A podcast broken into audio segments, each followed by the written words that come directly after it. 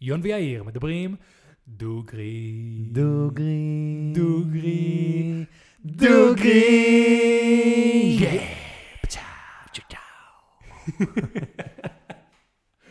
אהבתי את זה. כן, זה נשמע סבבה. זה טוב, זה טוב.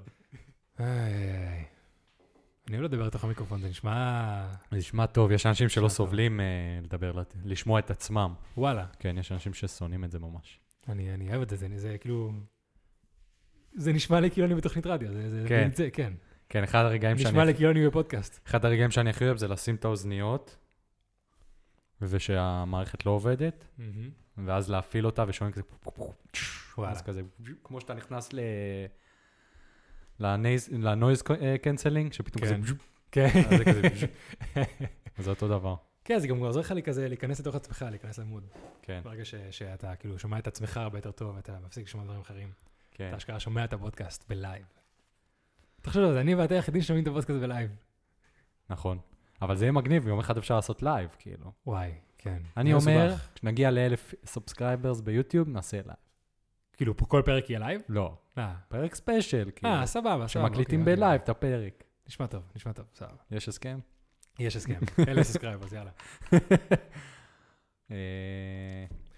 אז אה, ברוכים הבאים לפודקאסט אה, בואו נדבר דוגרי, הפודקאסט שבו אני ויאיר מדברים דוגרי. כן.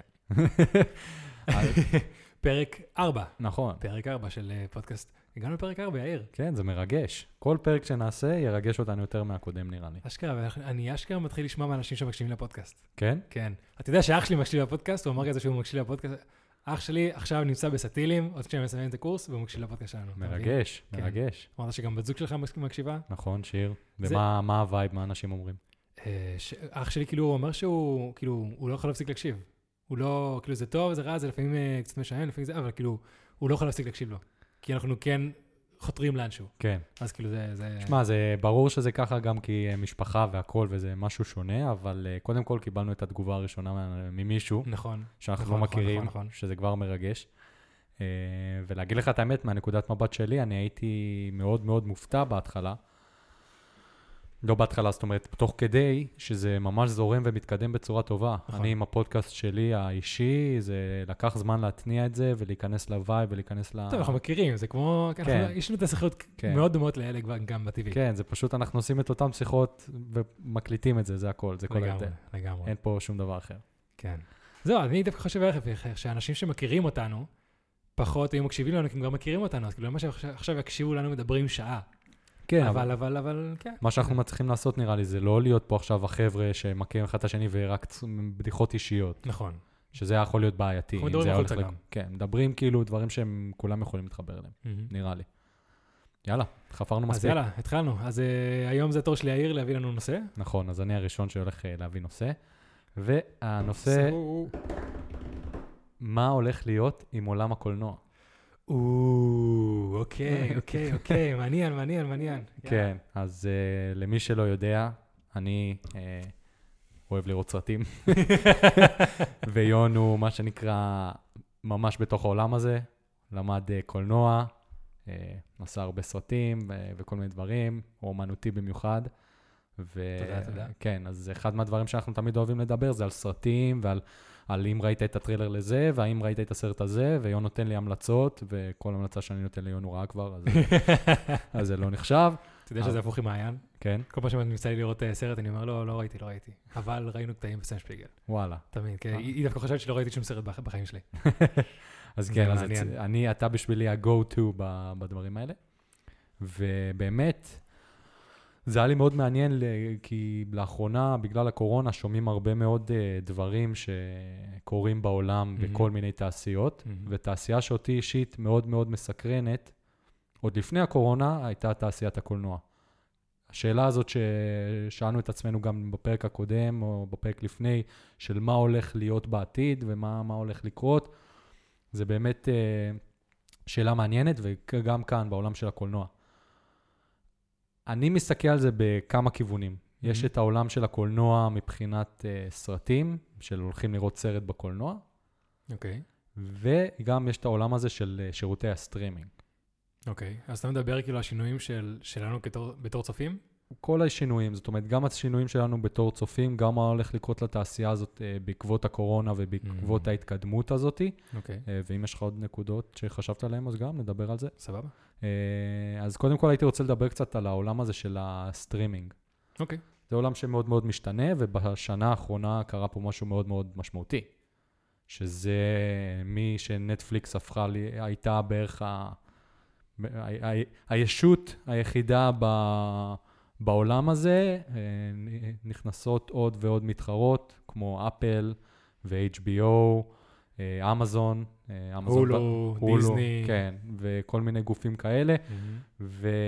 וזה מאוד מאוד מעניין לראות מה, מה יקרה שם. לגמרי. מה, מה אתה חושב שהולך לקרות בעולם הזה? אני חושב שלגמרי זה הולך לבוא לסטרימינג וקולנוע. נראה לי שקולנוע, אה, הרבה אנשים אומרים שזה הולך למות וכאלה, אבל זה עדיין חוויה. זה כמו, זה כאילו, כמו שאתה הולך ל- ל- לפארק שעשועים, או אתה יוצא לגן, או אתה... יש דברים שעדיף לעשות בחוץ, כי כמה שלא תנסה, אתה לא יכול ליצור לכם עצמך מערכת קולנוע בבית, וזה באמת חוויה אחרת. אז אני חושב שדבר ראשון, אה, אה, cable ו satellite הולך פשוט להיעלם. כן. הייתי היום בבית של ההורים שלי, והם ניסו להראות לי איזה דוקומנטרי בהוט VOD, סבבה? עכשיו, אין לי ממש דעות על הוט, הוט נגד יס וזה, ממש על הזין שלי. אבל, כדי להיכנס להוט עם השלט הזה, וכל זמן תגובה, ועד שמוצאים את הסרט, ואז אה, אבא שלי רוצה לשים בכלל אה, אה, כתוביות באנגלית, וכאלה, תקשיב, אני אמרתי להם, פשוט זרקו את זה לפח, לכו תשלמו אה, 13 דולר לחודש, תקבלו דיסני, הולו, ויש לכם כבר נטפליקס. יש לכם את כל הקונטנט בעולם. כן, תשלמו 20-25 דולר בחודש ויש לכם הכל. נכון. וכמה עולה, כאילו, כמה עולה הוט או יס לחודש? זה, זה לא זול. כל הקטע עם החבילות ערוצים, שזה כבר הדבר הכי מיושן כדי לגנוב כסף מאנשים, כל הזה, יאללה, די, נמאס. כן. עברנו הלאה. אז אני באמת חושב שה content הרבה יותר הולך, כי תחשוב, אנשים מהגיל שלך, שלי ושלך, לאף, כאילו, כמו שלכמעט אף אחד אין טלפון קווי בבית, כבר לכמעט אף אחד אין, כאילו, טלוויזיה קווית. טלוויזיה לא, שמחוברת ל- כן. לאחד מהשירותים האלה של הוט או יס. יש אנשים, אבל תכלס, לא הרבה. מהאנשים שלנו. שאני מכיר זה באמת אה, לא אחוז, אחוזים בודדים מאוד. כן. גילאי, נגיד, אה, 90 ו... 1985 מבוגרה, כן. לכולם יש טלוויזיה, יותר צעירים, בקושי. כן, זה, זה ממש ממש נכון. אני מסתכל על זה בתור משהו שבאמת למבוגרים יותר. Mm. אה, כמו שלהורים שלי עדיין יש קו אה, טלפון בבית אה, קווי, וגם כשאני מתקשר אליו הם עדיין לא עונים לי. להורים שלי יש איזה קטע שהם אוהבים לא לענות לי, אבל אה, כן, מי יודע למה.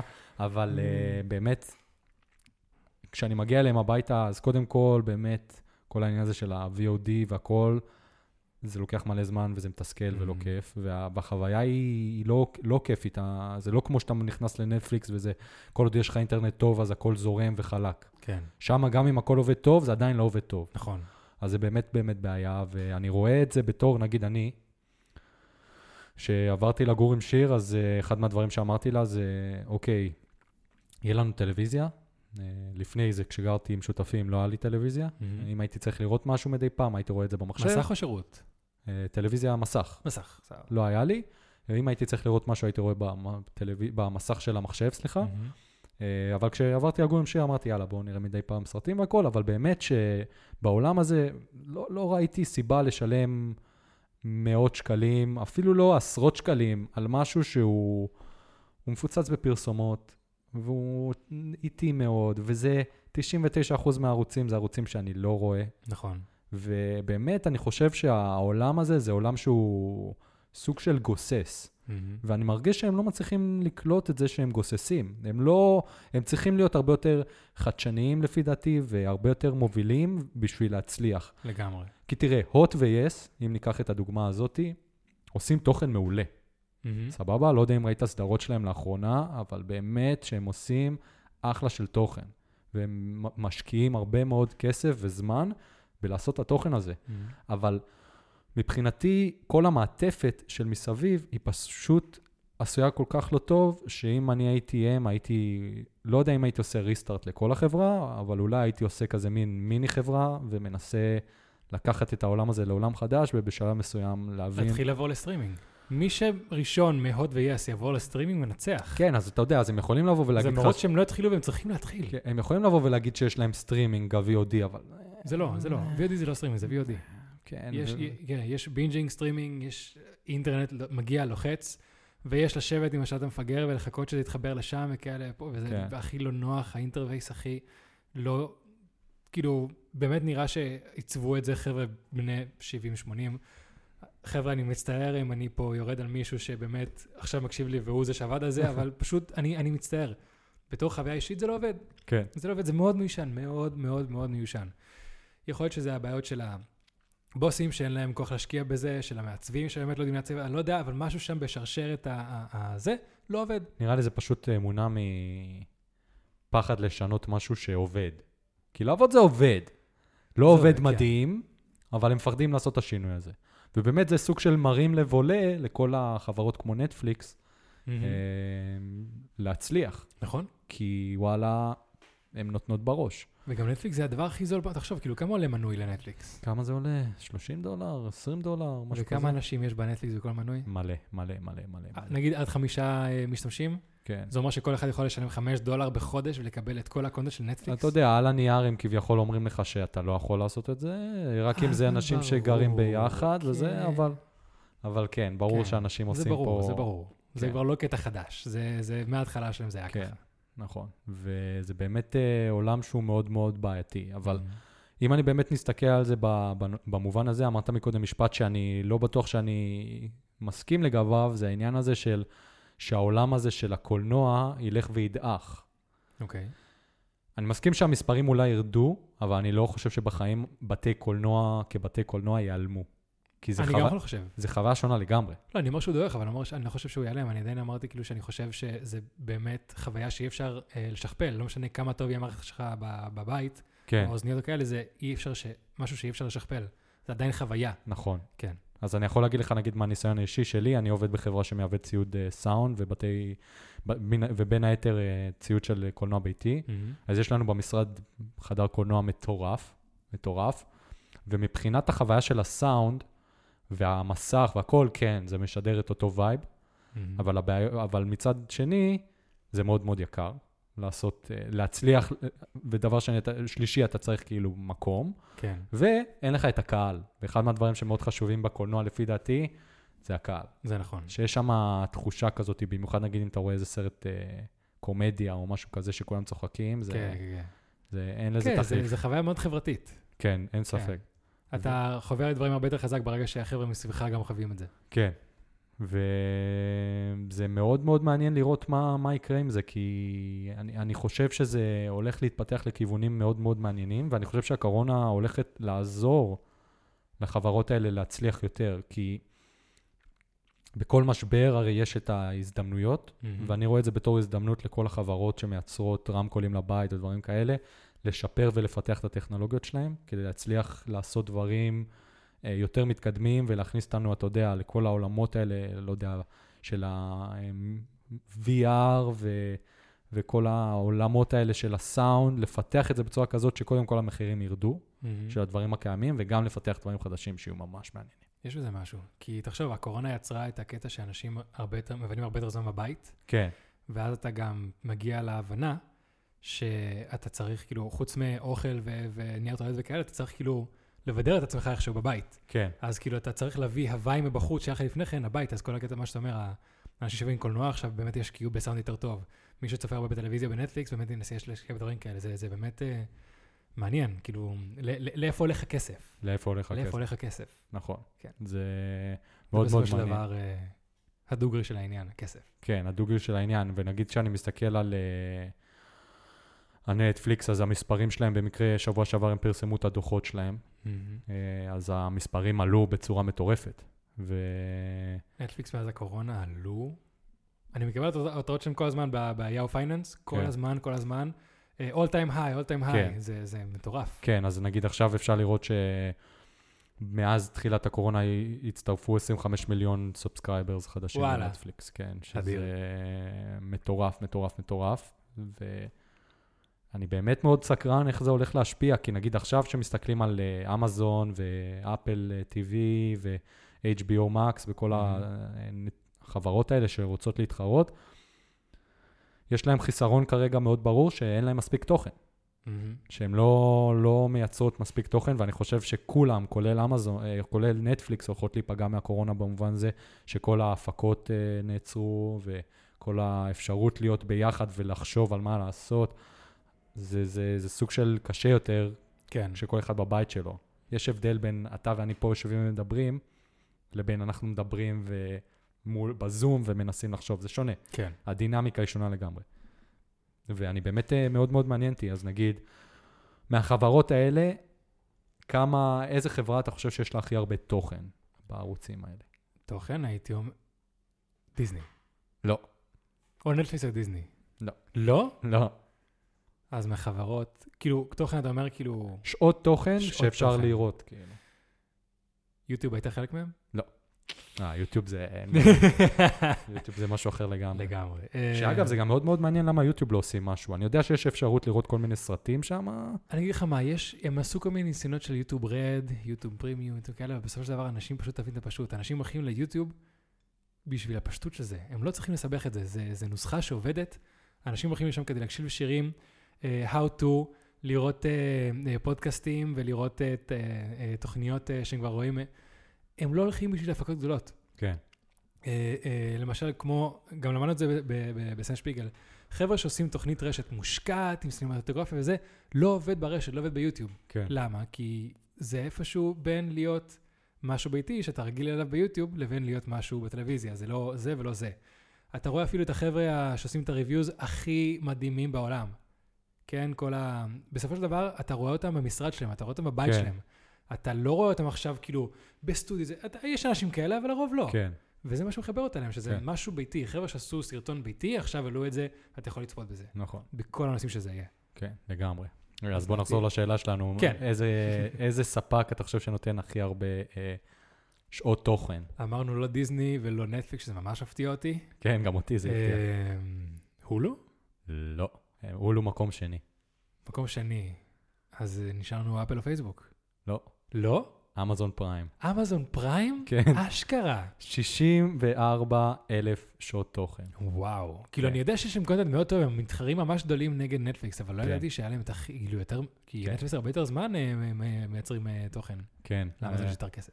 לאמזון, כן, עכשיו אתה יודע, זה לא היה בעניין הזה של, של התוכן, זה לא רק מי ייצר יותר תוכן. Mm-hmm. בעניין הזה אני מאמין שלנטפליקס באמת ייצרו יותר, אלא מי קנה גם יותר. גם נכון. כי אם נגיד אתה מסתכל נכון. פה על עוד נתון שבמקרה הרמת לי עוד פעם ועולה בקטע טוב, שאתה יודע, עכשיו נגיד, הסדרה הכי מצליחה, הדבר הכי מצליח בנטפליקס זה פרנדס. וואלה. כן. פרנדס, אני חושב שאני אני לא זוכר את האחוז המדויק, אבל זה אחוז ממש גבוה של מסך הצפיות שרואים אנשים בנטפליקס. אשכרה. כן, משהו כמו איזה 20-25 אחוז, משהו כזה, משהו הזוי. כן. ועכשיו הם הולכים להפסיד את זה. כי הם, אה, נגמר להם חוזה עם פרנדס כאילו? כן, HBO קנו את הזכויות או-אה. ב-425 מיליון דולר, 425 שזה מטורף. לגמרי. כן. אז כאילו, תחשוב, בסופו של דבר משתלם לנטפליקס המחיר הזה. כן, אז תחשוב כמה הם הרוויחו מזה. או מלא. כמה, כמה HBO מתכננים להרוויח מזה. כן, זה, זה ממש ממש מטורף. כן. אז אם אמרנו שלאמזון יש 64 אלף שעות uh, תוכן, לנטפליקס יש 36, אפשר לומר שזה כאילו כמעט חצי. Uh, לדיסני יש רק uh, 3,300, כאילו 3.3. כאילו, וואלה. זה 64, נטפליקס 36, אז להם יש 3.3. שיט. אבל ולאפל TV יש 0.05. תקשיב, אני, לא- אני בקושי הכרתי אנשים בארצות הברית שהיה להם כאילו את השירות סטרימינג של אפל TV. זה חדש כל כך, זה התחיל השנה, והם באמת, כן. אני חושב שהם אה, די אה, נדפקו מהקורונה במובן הזה. יש מצב, כן. כן, אז- גם אה, דיסני פלוס התחיל השנה, אבל כאילו הם התחילו עם המנדלור, כאילו הם פתחו את דיסני פלוס עם המנדלוריאן. שזה היה אחלה. ואם אתה מסתכל גם על גם על ה stock של של דיסני, דיסני פלוס יצא, המנדלוריאן יצא, נגמר המנדלוריאן, טלאק, כן. נפל. כאילו זה ממש היה בשבילם אה, אה, קטע חזק. כן, ואז המנדלוריאן באמת אה, הצליח להרים אותם, אבל אבל זה מפתיע, כי דיסני קנו את הכל, הכל שייך להם, כן. יש להם 3.3. מרוויל ו... פוקס, מרוויל, דיסני עצמו, פיקסאר, כאילו, לא יודע כמה ערוצי אה, חדשות, הכל שייך להם, כן. הכל, ABC, לא יודע. אז אה, ABC? יש מצב. לא יודע, כן, אני גם. יודע שאני מכיר אישית את מארוול ואת אה, כל העולם הזה של סטאר וורס. זה העולם. נכון, גם את אה, לוקאס פילם קנו. כן, כי זה המנדלוריון, כן. נכון, זה- נכון. אז באמת שזה מאוד מאוד מוזר, והשאלה שגם מתבקשת לשאול פה זה האם אה, העובדה שאמזון פריים יש להם הכי הרבה תוכן זה טוב, אני לאו דווקא אומר שזה טוב, כי האם עדיף כמות או איכות? כי עוד משהו שאני שומע אצל הרבה מאוד אנשים, גם אצל העולם, גם בנטפליקס, למרות שאני חייב להגיד שבזמן האחרון, איכשהו, אני לא יודע, כאילו, הם הצליחו ממש בתקופה של הקורונה מהמם. להוציא הרבה תכנים איכותיים, אבל ה vibe הכללי שאני מקבל גם מעצמי וגם מאנשים אחרים, זה שאני אומר, יש להם את הסדרות שצריך לראות, אה, Stranger Things, מהמ. אה, מה עוד? נרקוס, אה, אנשים אוהבים בית הנייר, אני שונא את זה, אבל בית הנייר, כל מיני סדרות כאלה, ואז בשלב מסוים שסיימת, ראית את כולם, אין יותר מה לראות. נכון. כל השאר זה סוג של כזה דברים שאתה מרגיש שהם הוציאו רק כדי להוציא. נכון. זה כזה, אבל, אבל בוא, נשאל, בוא נשאל אותך. אם אתה חוזר חזרה לזיכרון שלך, כמה זמן לוקחת התקופה של אין לי מה לראות בנטפליקס? נגיד עכשיו סיימת את הסדרה, תוך כמה זמן אתה מתחיל סדרה חדשה? אה, יום אחרי נראה לי. יום אחרי. הקטע של אין לי מה לראות בנטפליקס, זה משהו שידוע, זה קורה לנו, כי, אבל נראה לי שכל כך זכור לנו כי זה מפתיע. כן, כי באמת יש כל כל כך הרבה, כל כך הרבה דברים טובים, ואז מתישהו כזה, אין לי, אין לי, אבל נראה לי שזה דומה לאין לי מה לאכול. כן, יש דברים במקרר, אבל אין לי מה לאכול, או אין לי מה ללבוש. יש לך מלא חולצות, אין לי מה כן. ללבוש. אני, כי אני מוצא את עצמי המון פעמים, במישהו מגיע, אתה חייב לראות את זה, ואת זה, ואת זה, אז יש לי את, את אוזרק, ברייקינג בד, סופרנוס, וזה, ככה, הכל כזה ב list, ואז כאילו, עד שסיימתי לראות סדרה אחת או איזו עונה אחת, יצאו כבר איזה שלוש דברים. כן, וחוץ מזה, אני רואה טריילר הזה, וואי, זה מצוין, בוא נוסיף את זה. אז אני פשוט כאילו אף פעם לא מגיע לראות כל מה שרציתי לראות. שזה זה מאוד מרשים, מאוד כן. מרשים, שזה גם גורם לך לחשוב, האם אנחנו אה, אה, עכשיו לכיוון למונופול, או לכל הסטרימינג נלחמים אחד בשני בשביל... כי, כי עכשיו, למשל בארצות הברית, מאוד נפוץ שלאנשים יש יותר מסטרימינג אחד. כן, שם גם זה, גם זה, גם זה, גם זה. פה בטח יש לך נטפליקס, אולי אתה מכיר מישהו עם אמזון אה, זה, הולו, אני לא יודע אם יש פה לאנשים, למרות שיש שם content מצוין, content מצוין. ואני באמת חושב, כאילו, כי אני למשל מרגיש כל כך נוח בנטפליקס, למה שיהיה לי משהו אחר? למה כן. שאני אשלם בחודש לעוד דברים? נכון. כאילו, אין לנו את, ה, את הרצון הזה, אין, אין את הרצון לקנות כמו שלאמריקאים יש, שבסופו של דבר הם לא צופים בהכל, אבל פשוט יש להם. כי יש פה את הסדרה הזאת. כן, אבל אני אגיד לך מה הבעיה לפי דעתי, אני, אני חושב שהבעיה של החברות האלה זה שהן, אה, נטפליקס, כמו שאמרנו כבר, מבוססות בעולם הזה, והן מה שנקרא שם דבר. כן. אבל כל החברות האחרות אה, עובדות על סדרות. אז נגיד סבבה, הם הוציאו עכשיו אה, כמה סדרות, וסטטיסטית תהיה, אחת סדרה, תהיה סדרה אחת שתהיה טובה. נגיד. נכון. סבבה? אבל הבעיה שאנשים סבבה, אתה חייב לראות את הסדרה הזאת שלהם, אתה חייב לראות את הסדרה שלהם. אתה תראה את הסדרה, אתה תשלם 15 דולר, נגיד, למה שעולה 15 דולר. אתה תראה את הסדרה, ואחרי זה אתה תצא. נכון. אז אני לא, אני לא מצליח להבין, אני מרגיש שהם עשו את זה בלחץ. מהמם. כולם הסתכלו על נטפליקס, אמרו כזה, אה, אנחנו חייבים גם, אנחנו רוצים גם, ו- וזה הגיוני, כן. אבל זה לא, הם קפצו למים מהר מדי, לפי דעתי. כן. זהו, נראה לי, אני מקווה שזה ייבנה, ו- וזה ייצור uh, מלחמה כדי לשפר לנו את כן. החוויה. תחרות זה טוב בעולם הזה. תחרות אותו בעולם הזה. אבל, באמת, כאילו, גם מצד שני, אני אומר, טוב, למה לא פשוט עושים כאילו איזה האב אחד, שאני אשלם עליו כן, 25 דולר לחודש, ואני, יהיה לי את כולם. כן, כי זה בסופו של דבר הכי נוח, אבל זה יוצר מונופול, נכון. שזה אנחנו לא רוצים. זה, כמו- זה, זה כמו אותו דבר עם השירות של, ה, של הסקוטרים המשותפים בתל אביב. יש לך ליים, ווין, ברד, וכל פעם שאני רוצה למצוא אחד, אני נכנס לאפליקציה, מחכה שזה יטען, זה... למה אין איזה אפליקציה אחת שאומרת לי איפה כל הסקוטרים נמצאים? כן, זה תמיד הרצון, אבל מצד שני אתה לא רוצה מונופול בתור... כן. אה, אז, אז יש פה את הדיכוטומיה הזאת. כן. דרך אגב, מילה שונה עם ג'וקו. אה, יש את הדיכוטומיה הזאת שממש אה, יוצרת, כאילו, אני, אני ממש מעוניין לדעת מה הולך לקרות. האם נטפליקס פשוט הולכת להמשיך להוציא קונטנט בקצב מפגר ולהרוס את כולם, ופשוט להראות לכולם שאין מה להתחרות בכלל? או שתמיד כזה יהיה חברה אחת מובילה ועוד כל מיני קטנות? זה מעניין, זה מעניין. זה באמת. מאוד מאוד מעניין, ובאמת מעניין אותי מה יקרה אח- אחרי השלב הזה שאנשים לא יוכלו לצלם ולעשות... עכשיו, בשלב הזה הרי הם לא מצלמים באמת, כל הדברים נעצרו, כל ההפקות וכל התכנון נעצר, כי הרי אי אפשר לטוס לחו"ל, אי אפשר להיות בקבוצות, אי אפשר... נכון. וזה הפקות של דברים כאלה, זה, זה לא מישהו ביוטיוב, זה הפקות של מאות אנשים. כל, לגמרי. כל אה, סדרה, לא, כל כן. סרט. למרות שאני חייב להגיד שלפי דעתי, שוב פעם, אני מסתכל על נטפליקס, כי באחרים, חוץ מ... אני חושב שאמזון פריים, אפל טיווי, אין כל כך אפשרות בארץ. יש את נטפליקס. אני, יש לי תמיד את התחושה הזאת שהם הרבה יותר חזקים בסדרות מאשר סרטים. כל סרט שראיתי של נטפליקס, כן, לגמרי. אמרתי, לא, לא. כי תחשוב, הם גם, זה עולה להם יותר, אבל זה משאיר אותך יותר זמן צופה בשירות שלהם. כן, כי אתה רואה סרט, שעה וחצי, סיימת. אתה רואה סדרה, אתה נשאר שם שעות על גבי שעות על גבי שעות. כן, זה יותר חכם, זה הרבה יותר כסף, זה הרבה יותר שעות של קונטנט, כן, אבל אה, כן, זה הרבה יותר עובד. כן. זה, זה מאוד מאוד, אה, מאוד מאוד מעניין מה, מה הולך לקרות. איזה Mhm. סדרות טובות אתה ראית לאחרונה? מה אתה רואה לאחרונה? אה, האמת שעכשיו ראיתי, חזרתי לראות אה, ברוקלין 99, כי אני יודע שיוצאת עונה חדשה. אוזארק, עונה ראשונה ראיתי לאחרונה. מעולה. שזה וואו, זה מצוין. כן. זה ממש טוב. זה כזה סוג של Breaking Bad, Game of Thrones, אבל לא שם, כאילו זה חצי רמה מתחת, אבל זה סוג של... אה, אני עכשיו גם רואה, אה, מהחבר'ה, אתה מכיר את הסדרה הדוקומנטרית אה, Don't Fuck with Cats? שמעת כן. על זה? מה עם המאפיה? אז עכשיו יצא אחד החדשה עם המאפיה ניו יורקית. כן, ראיתי את הפרק. שני הפרקים הראשונים, יש שלושה סך הכל, בדיוק כמו Don't Fuck with Cats. תקשיב, וואלה, זה, זה, זה טוב, זה טוב. כן. אני לא ניו יורקר, אני שמעתי על מאפיות בסרטים וכאלה, זה לא כאילו, שום דבר שאני לא מדבר אליי, אבל זה בנוי כל כך טוב, שאתה כזה, וואו, מה הולך לקרות? כן. איך עשיתם את זה? אז אנחנו האמת התחלנו היום לראות את הסדרה הזאת של אה, המאפיה של ניו יורק. נדבר למי, ש... חושב? למי ששומע ולא עוד לא ראה את זה, עוד לא קיבל פרסומים של נטפליקס לפרצוף, אז אה, באמת מדובר על אה, סוג של חצי, איך קוראים לזה? דוקומנטרי? זה דוק- דוקומנטרי. דוקומנטרי על מה כן. שהלך בניו יורק בשנות ה-70 עם מהמ. המאפיות שם, שהיו אה, קוראים לזה Fear חמש City. משפחות, ש... אז כן, זה מאוד מאוד מעניין כן. לראות מה... כאילו מה... זה, זה איך, הם, איך הם הפילו את המאפיות בניו יורק. כן, כן, אז כאילו רואים את הכל מנקודת מבט של, ה, של השוטרים, אה, איך הם תכננו, איך להפיל את המשפחות האלה, מה הם עשו כדי לעשות את זה.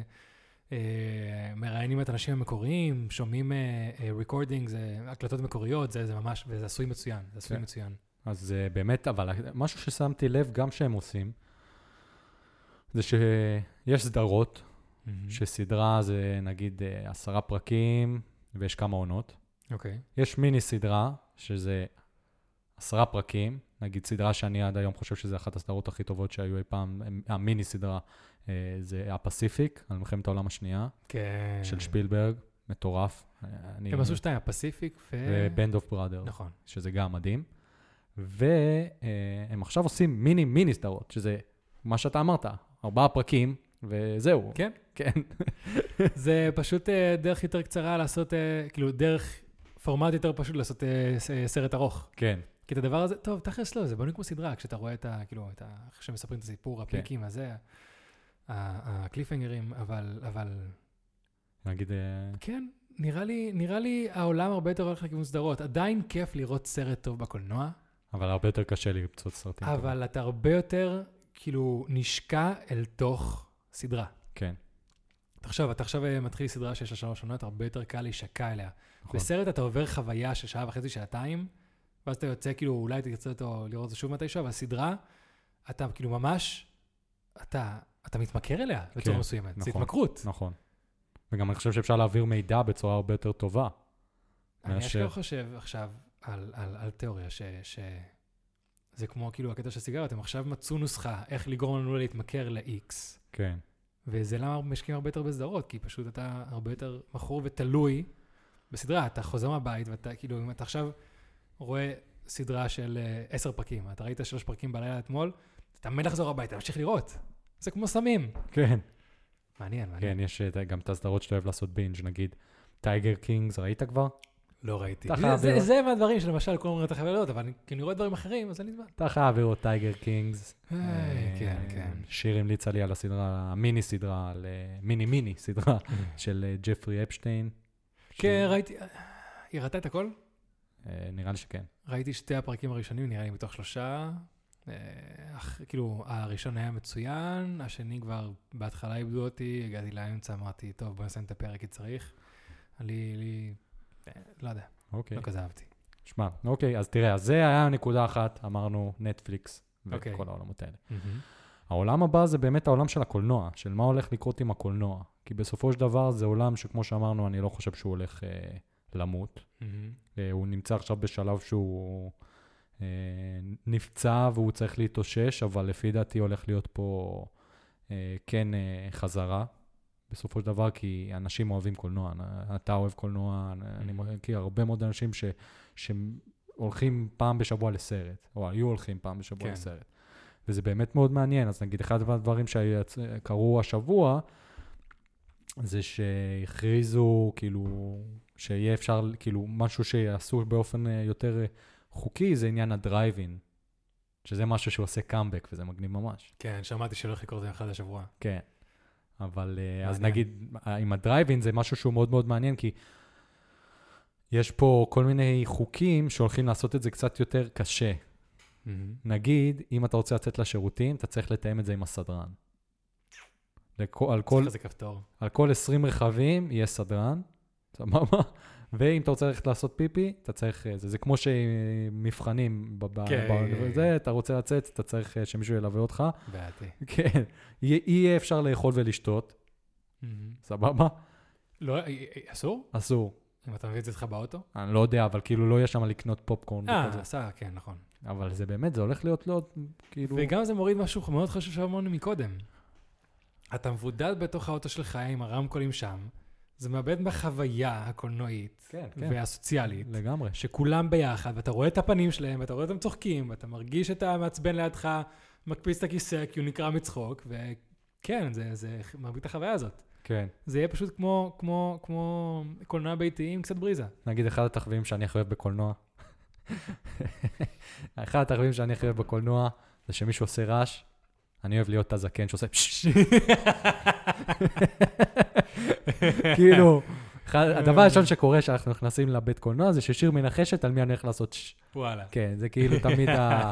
היא כאילו מחכה לזה כבר. זה משגע אותי, כן. משתגע. זה... היה לי, היה לי, היה לי משהו עם... אה, יצאתי עם פרנדו לראות סרט כשגרתי בלוס אנג'לס, ומתישהו היה איזה זוג מאחורינו, אה, נשמעו אה, רוסים, כזה, גם בגיל שלנו. מדברים, מדברים, מדברים, אני מתישהו כזה מסתובב, נראה לי זה... לא זוכר באיזה סרט זה היה, לא משנה. מסתובב ואני כזה אומר, היי, חבר'ה, אתם, באנגלית, חבר'ה, אתם יכולים אה, לדבר פחות בבקשה? ממשיך לצפות, פתאום אחרי איזה שנייה אני מרגיש את הפרצוף פרצוף שלו כזה, בא כזה על הכתף שלי, לאוזן שלי, כזה אומר, Excuse me, what did you say? ואני בתור רגע כזה, אני הולך ללכת מהקרוב, אמר, לא, לא, לא, פשוט, ואני הסתובבתי, אמרתי, אני כזה, אחי, פשוט רציתי לדעת אם אתם יכולים לדבר פחות, כי אני- מה זה נכנסתי באותו רגע? הוא אמר, אה, אוקיי, בסדר. כנראה פשוט באמת לא שמע מה אמרתי, ובאמת הפסיקו לדבר אחרי זה. כן. אבל זה היה כל כך מפחיד, הוא פשוט כאילו בא לפה. כי לא משנה כמה אתה טוב במכות כאלה, המהירות תגובה, כשהוא כבר פה, והבחור היה, גד- ברגע שהוא התקרב, וזה למה בחושך, היה בחור גדול. כזה shit, shit, shit, shit, shit, shit. כן, זה, זה, יש את שתי הצדדים של להשתיק אנשים בקולנוע. כן. זה חלק מה, מהחוויה. אבל באמת זה מאוד מאוד מעניין, וכשאני מסתכל על זה, זה, זה עולם שמאוד מאוד מעניין אותי מה הולך להיות איתו. אני אגיד לך מה, מתישהו נראה לי בשנתיים שלושה האחרונות, אה, שפילברג ונראה לי ג'ורג' לוקאס, אה, באיזה, אה, אמרו בפומבי כזה, שעולם הקולנוע הולך לקרוס מאוד בקרוב. בגלל ההתנפחות של דברים כמו מארוול, שמוציאים כאילו כמות כסף מטורפת על סרטים. תחשוב, קונטנט של שעה וחצי, שעתיים, יכול להגיע למחירים של מאות מיליוני דולרים. כן. על מה? על מה? על סרט, על כמה אימג'ים שרצים במשך כן. שעה. כן. מוציאים מאות מיליוני דולרים. ומישהו שעכשיו בא לעבוד ולהיות, ולהיות שחקן, להיות שחקן של סרט, והולך לעבוד עכשיו, נגיד, חודשיים וחצי הצילומים, אה, ולפני כן, אנחנו כל כך מעללים אותם שהם מקבלים כאילו לסרט 6 מיליון דולר. משהו שאנשים לא מרוויחים מכל החיים שלהם. וזה לא כאילו שניים, שלושה אנשים בתעשייה, זה כמה עשרות בתעשייה. כן. שמרוויחים דבר כזה. וזה משגע. עכשיו, מה הקטע? כמו שאתה אומר, המחירים של הס- ליצור סרטים עולה ועולה, כי האפקטים נהיים יותר טובים, כי המצלמות יותר טובות, כי המחיר עולה ועולה ועולה ועולה. אבל כמות האנשים שאשכרה הולכים לקולנוע, כמו שאמרת, אני מכיר חבר'ה שהולכים כזה פעם בשבוע. פעם לראות סרט, כאילו, זה אתה היה יודע, הדבר הכי... לא היה טריילרים, לא זה, בוא נראה סרט, הנה, הטייט הזה נשמע לי טוב, בוא ניכנס נראה, ואתה צופה בסרט. זה משהו הרבה יותר כאילו נגיש, ופשוט, אז יש לך את הקהל שיורד, המחירים עולים, אבל איכשהו, בצורה לא מובנת, עדיין סרטים כמו Avengers Infinity 2, Infinity, לא, השני זה אינפיניטי? End Game. אוקיי, Avengers End Game הכניס מיליארדי דולרים מסביב לעולם. כן. כאילו, זה הסרט שהכי הרבה הכניס בעולם. והרבה סרטים עדיין מכניסים הרבה כסף, וזה ממש לא מובן. אני, אני פשוט באמת לא, לא, לא מבין מי מכניס, מי, מי משלם, כאילו, כי באמת יורדת הכמות האנשים שרואים סרטים בקולנוע. כן. וזו עובדה, זה, זה, זה, לא, זה לא שהם נעלמו, אבל זה יורד. ועוד משהו שמציק לי בארץ, זה מחיר הכרטיסים. כן. לא סובל את זה. בארצות הברית, הייתי משלם 24 דולר לחודש, והייתי יכול לראות עד שלוש סרטים בחינם, בקולנועים אמריקאים, סבבה? בוא נשים את זה שם. עד שלושה סרטים בשבוע, חינם, משלם 24 דולר. בשבוע או בחודש? בשבוע. שווה. שווה, ברור. אה, אז עכשיו, כאילו, כרטיס רגיל בארצות הברית עולה בין 18 ל-20 דולר, כאילו ב-AMC, בקולנועים הזה. אם אני משלם 24, אם אני רואה יותר מסרט אחד בחודש, זה כבר משתלם לי. כן. פה בארץ כמוה לכרטיס לסרט אחד. המחיר המלא זה 40 וקצת נראה לי. 40 וקצת. וכל פעם זה עולה בעוד שקל ועוד שקל ועוד שקל. ועוד שקל. מחיר רגיל. כן, היה מוכר לי שזה 50 ומשהו. אה, לא משנה, 40 ומשהו.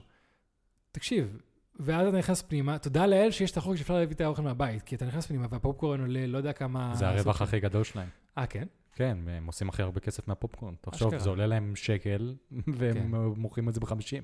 וואי, אני, עכשיו שאני חושב על זה, טוב, האמת שבאתי להגיד שמאז שחזרתי לארץ אני רואה פחות בקולנוע, אבל זה בגלל הקורונה. לא נראה שזה קשור לזה.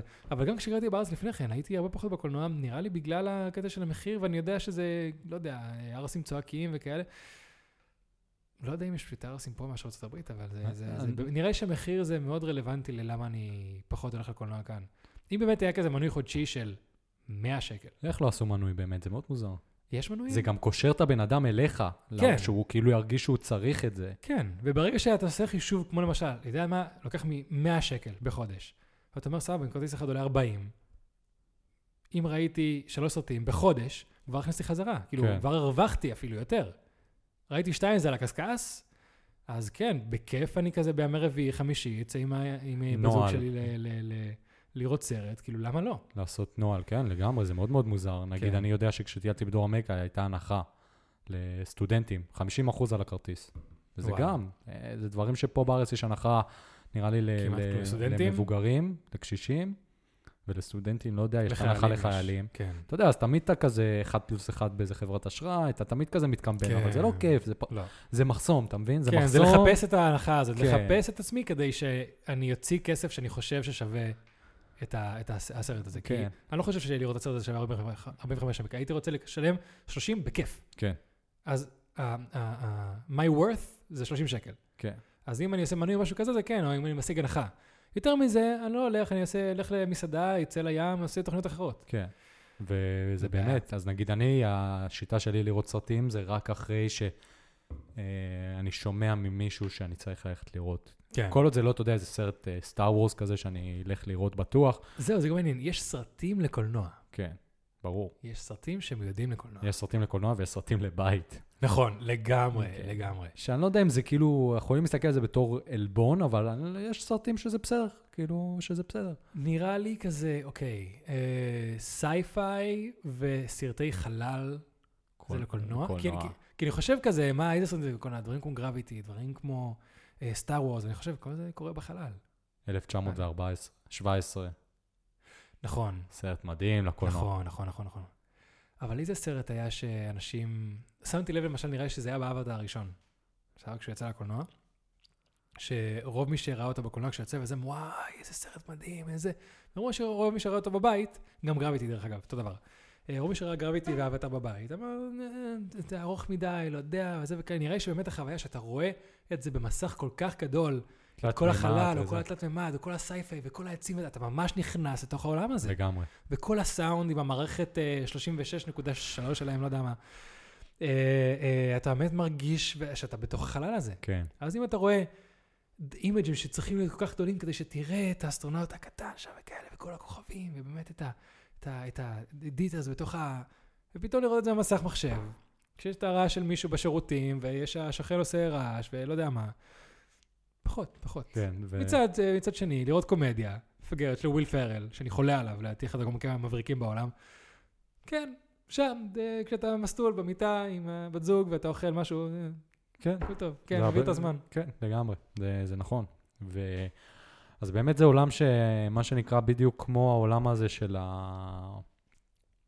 של ה... אה, של הוט ויס. זה Mhm. עולם שאני חושב שהוא הוא צריך לעשות שינויים כדי להמשיך אה, לשרוד בצורה לגמרי. טובה. ואני חושב שהם כבר, הם כבר מאחרים לשוק, הם כן. מתחילים לאבד את השוק שלהם. כן, נגיד, אתה רואה גלובוס מקס, קרסו. הם אה, היו במצב בעייתי, וקנו אותם, אם אני לא טועה, הוט קנו אותם, עשו הוט מובי או משהו כזה. אשכרה, גלובוס מקס אה, קרסו בשנה האחרונה, נכון? כן, כן. ואז אתה יודע, אז אתה בא ואומר, זה, זה סוג של wake-up call, נכון. שוואלה, הם צריכים לעשות את הדברים שונה, לעשות משהו פה מנוי. לא עובד. לא מבין איך לא עשו מנוי עד עכשיו, איך לא עושים דבר כזה. יש איך מנוי, סינמה סיטי? יש מנוי לכל. יש מנוי ל, ל, ל, להבימה וכל ה... תיאטראות. סינמטקים וכאלה, כן. למה לא עושים אבל משהו? סינמה סיטי, למה אין אה, זה? מאוד מוזר. כן, אתה עושה מנוי, אתה יכול לראות אה, עד שלושה, עד שלושה, לא יודע, אה, אתה אחרי... שעשו את החישוב הזה שלהם פה בארץ עם כן. הישראלים, אתה יודע, היו כאלה שיבואו עכשיו אה, כל יום. תקשיב, אתה משלם 100 שקל, אתה מקבל שתי סרטים בחינם בשבוע. כן. כי הם יודעים שגם אף אחד לא הולך לבוא פעמיים בשבוע לראות סרט, רק כאילו 1 אחוז. כן. אף אחד לא באמת ממש את זה. גם אני, אף פעם לא, נראה לי באמת יצא לי לראות סרט שתיים בחודש, בשבוע, בחודשים טובים ארבעה, והרבה חודשים שלא ראיתי כלום. כן. בסופו של דבר, רק הרעיון שיש לי את זה, זה כבר, אז, אז אני אשלם. כן. אז אני אשלם. יש חלום ילדות שלי, שנראה לי שאיתו אפשר אה, אחריו להתקדם לנושא הבא.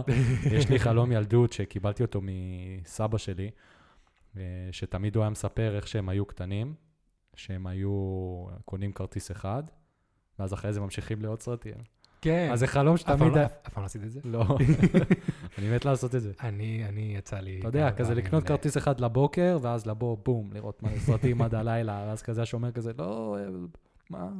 עכשיו כבר יותר קשה, כי עכשיו כאילו היציאה מהסרט בדרך כלל זה מחוץ לקולנוע, כן, כן. במיוחד פה בארץ, בארצות הברית זה עדיין לתוך ההול הזה, בהרבה מקומות שהייתי.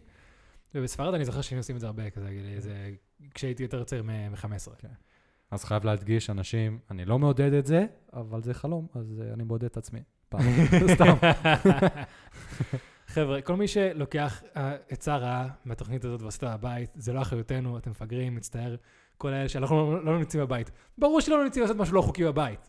זה כן.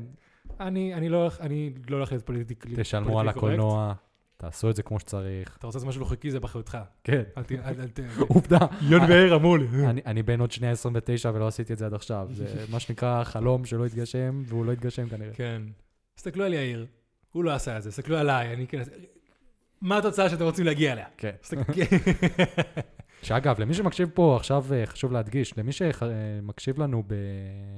בפודקאסט באודיו, אתם צריכים לדעת שיש לנו גם ערוץ יוטיוב שבו אנחנו מקליטים ומראים. נכון, מעלים. פחות אנשים יודעים על ה- על ה- על הוידאו. נכון, אז uh, אנחנו uh, החלטנו לעשות מעשה ולקחת השראה מערוצים בחו"ל, מערוצי פודקאסט מהמם. בחו"ל, ובעצם אנחנו, הפודקאסטים שלנו ב- בווידאו. כן.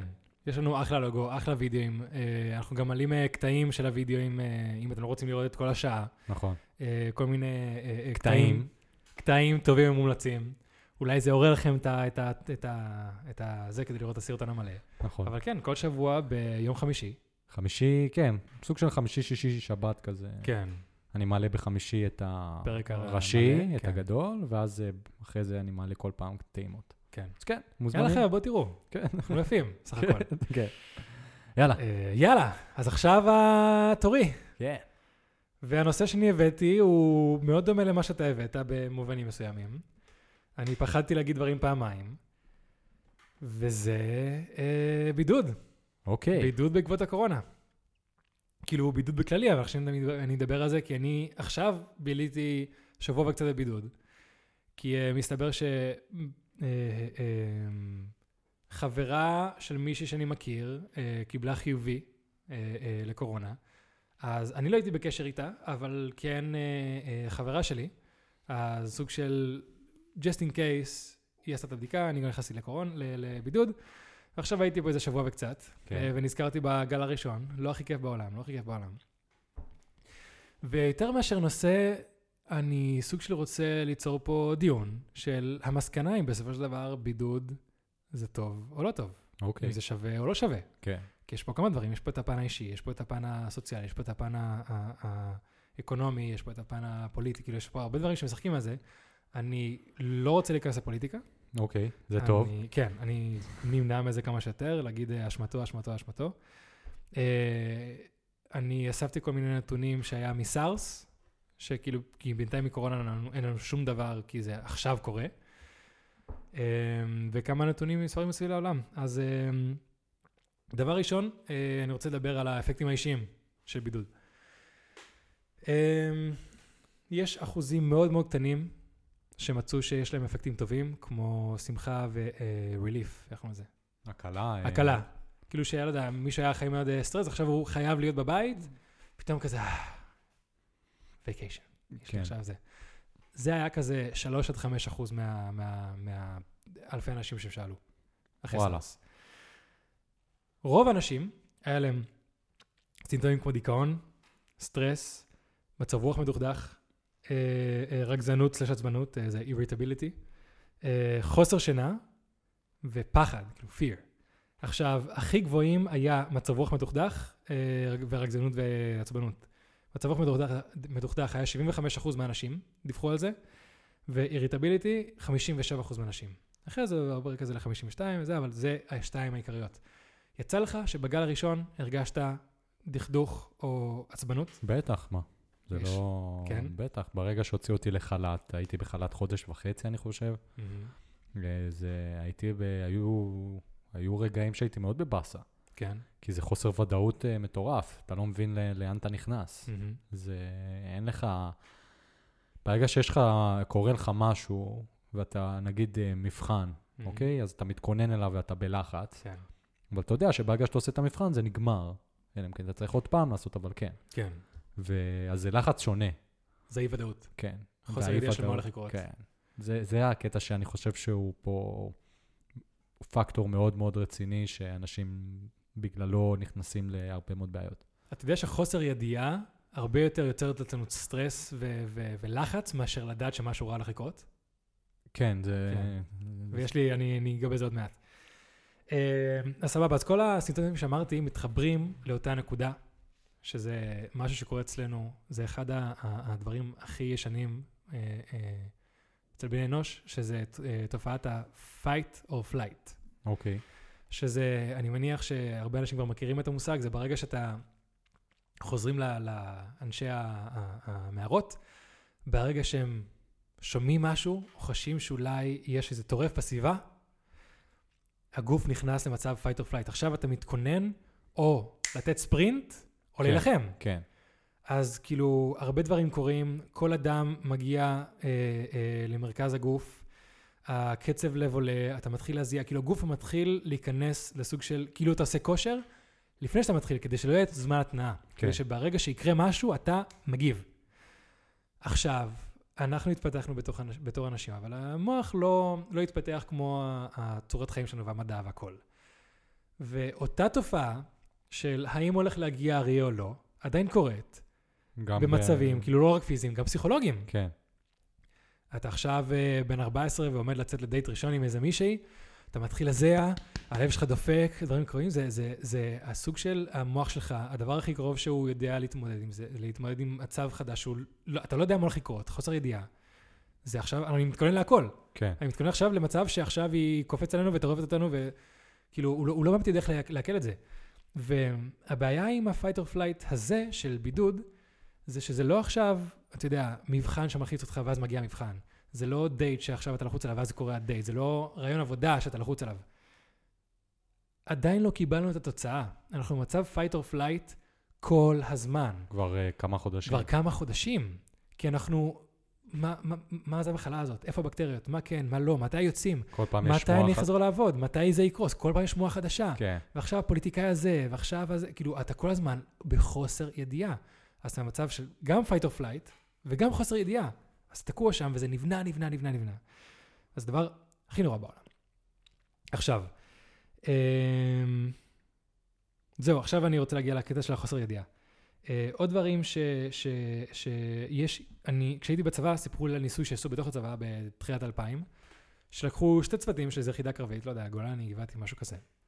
ואמרו להם, תקשיבו חבר'ה, אה, אה, לצוות אחד אמרו, תקשיבו, הלילה עושים מסע 40 קילומטר. אנחנו הולכים לעצור כל 50 דקות, אנחנו הולכים אה, לשתות ככה מים, וכאילו, אנחנו מגיעים מפה לשם, יספרו להם הכל. לצוות השני אמרו, תקשיבו חבר'ה, ה- הלילה יוצאים למסע ארוך, לא יודעים כמה שעות, לא יודעים כמה מרחק, בואו נצא. כן. אתה מכיר את הזה? אז החבר'ה הראשונים, כמעט כולם, חוץ מזה כמה חבר'ה ש- שנפצעו, כולם סיימו את המסע. והחבר'ה השניים, אנשים התחילו ממש אחרי השעתיים, שלושה הראשונות, התחילו פשוט ליפול. כן. אנשים הפסיקו, אנשים זה, כי אתה, ברגע שאתה מתחיל להרגיש אה, אה, אה, שקשה לך וכאלה, ואתה לא יודע עוד כמה, כאילו, אתה לא, יודע עד כמה להתכונן, אתה פשוט מתחיל לקרוס ואתה כבר מוותר. כן. ברגע שאתה יודע, סבבה, עכשיו יש לי אה, 40 קילומטר, סיימתי 20, כואבת לי הרגליים, אני יודע איך אני הולך להרגיש עוד 20 קילומטר. כן. אני יודע מתי זה נגמר, אני אסתכל על השעון וזה ייגמר מתישהו. עם השני, אתה לא יכול, ונראה לי חצי מהאנשים פרשו. זה היה במקום צבא שאפשרו להם לפרוש אם הם רוצים וכאלה, למרות שאנשים דרבנו אותם, ואנשים פרשו, פשוט לא רצו להמשיך. אמרו, אני סיימתי, אני התעייפתי. כן. אז הקטע עם חוסר ידיעה, גם היה איזה ניסוי שהם עשו עם, עם שאנשים חיברו להם דברים אה, חשמליים, ואמרו כאילו אה, אה, להפוך סלעים, ומתחת לכמה סלעים היה נחש וכאלה לא. אז תמיד היה, היה סלעים שתמיד היה להם נחש, היה סלעים שאף פעם לא היה להם נחש, והיה להם סלעים שלפעמים היה להם נחש. אז להפוך את הסלע שידעו שהולך להיות שם נחש, כבר לא יצר להם סטרס אחרי פעם שנייה שלישית. ואלה שלפעמים היה, לפעמים לא, לפני שהם באו להפוך, כל הגוף נכנס כזה ל fight או flight, כי הם לא יודעים אם הולך להיות שוק, כן, נחש כן. או משהו. חוסר ידיעה שובר אנשים. כן. שובר אנשים. כמו שאתה אמרת, גם אצלך, כשאפילו לא העליתי את הדבר, חוסר ידיעה, זה מה שגרם לך להיות אה, עם כל הדברים האלה.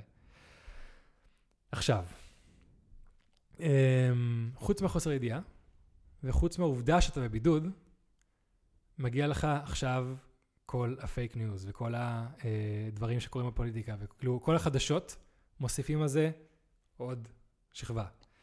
וכל הדברים, חוסר ידיעה מה הולך לקרות עם הכסף שלך, עם, ה, עם הזה, עוד אחד. וכל החוסר ידיעה שאתה לא יודע מה הולך לקרות עם החברה, עם אנשים, אם אתה יכול לראות את ההורים שלך, לא יכול לראות מתי תראה אנשים, נכנסים לבידוד, מתי זה נגמר, כל הקטע החברתי, עוד שכבה. בידוד יוצר המון המון המון לחץ. המון. עכשיו, בנוסף לזה, עם כל מה שאמרת עכשיו, יש עוד אה, שכבה חשובה, שזה סושיאל מדיה, רשתות חבר- חברתיות. ברגע שהתחיל, ג'וקו החמוד שלנו, הוא אומר, סבבה, נכנסנו לזה, אתם עכשיו במוצא שהולכים לשבת, לעשות ככה וככה, וכל יום עובדים 100%. וזאתי אומרת, סבבה, עכשיו כל יום עושים שעתיים יום, יש לנו מלא זמן. עכשיו כביכול יש לך הרבה, הרבה זמן, אתה חייב להשיג הרבה דברים. אתה חייב, חייב להגיע להרבה הישגים. נכון. ואנשים כמוני, שפשוט אין לנו את, ה, את הכוח או את המוטיבציה או זה, והקטע של כל הקורונה כבר מלחיצה אותנו ו, וקרסנו, פשוט מרגישים רע שאנחנו לא, לא עושים. כאילו עכשיו יש לנו כביכול את כל הזמן הפנוי בעולם, בוא עכשיו נתאמן על זה ונתאמן על זה. לא. אז כאילו, לא רוצה. יש לך עכשיו את הזיננות להיות עצלן. הדבר הזה יוצר אצלי סטרס, אני לא יודע מה לחכות עם החיים שלי, אני לא רוצה עכשיו גם, אה, גם אה, ל- לשים על עצמי עוד אה, achievements. כן. אז גם הדבר הזה אצל אנשים, כאילו, אני יודע שיאיר גם עשה כושר ועשה זה, לא, כן. והמשיך עם דברים. אני, שזה ההפך, לא כל כך התקדמתי דברים, וזה גם גורם גורם לך להרגיש רע, שלא נת... כאילו, אתה כזה חושב, טוב, הבידוד הזה יסתיים עוד חודש, אני יכול להתחיל שבוע הבא. ואז נגמר הבידוד וכזה, שיט, לא עשיתי כלום. לא, אבל אני אגיד לך מהנקודת מבט שלי, אז סבבה, אז להתאמן, אני גם התאמנתי לפני והכל בסדר, אבל גם לי היו כל מיני דברים שאני רציתי לעשות מעבר, ולא לא הצלחתי לעשות, כי אין מה לעשות, בסופו של דבר זה מאוד מאוד קשה להתחיל משהו, עד כמה שאני מגדיר את עצמי כטוב בזה, זה Mhm. עדיין מאוד מאוד קשה, ויש לי פה רשימה של דברים שאני מאוכזב, ובאמת, ה... אחד הדברים שהיו לי מאוד קשים, זה שאני עוקב אחרי אנשים ברשתות החברתיות שהם מצליחים. אז. גם לך, כאילו, יש לך רפרנסים של אנשים שמצליחים כן. יותר ממך, ואתה גם מרגיש שזה אותו וזה, וזה מאוד הרגשה. מאוד uh, קשה. יש אנשים שאתה יודע, אומרים ש... כולם, כל המשפט שכולם אמרו, בוא נהפוך, מה...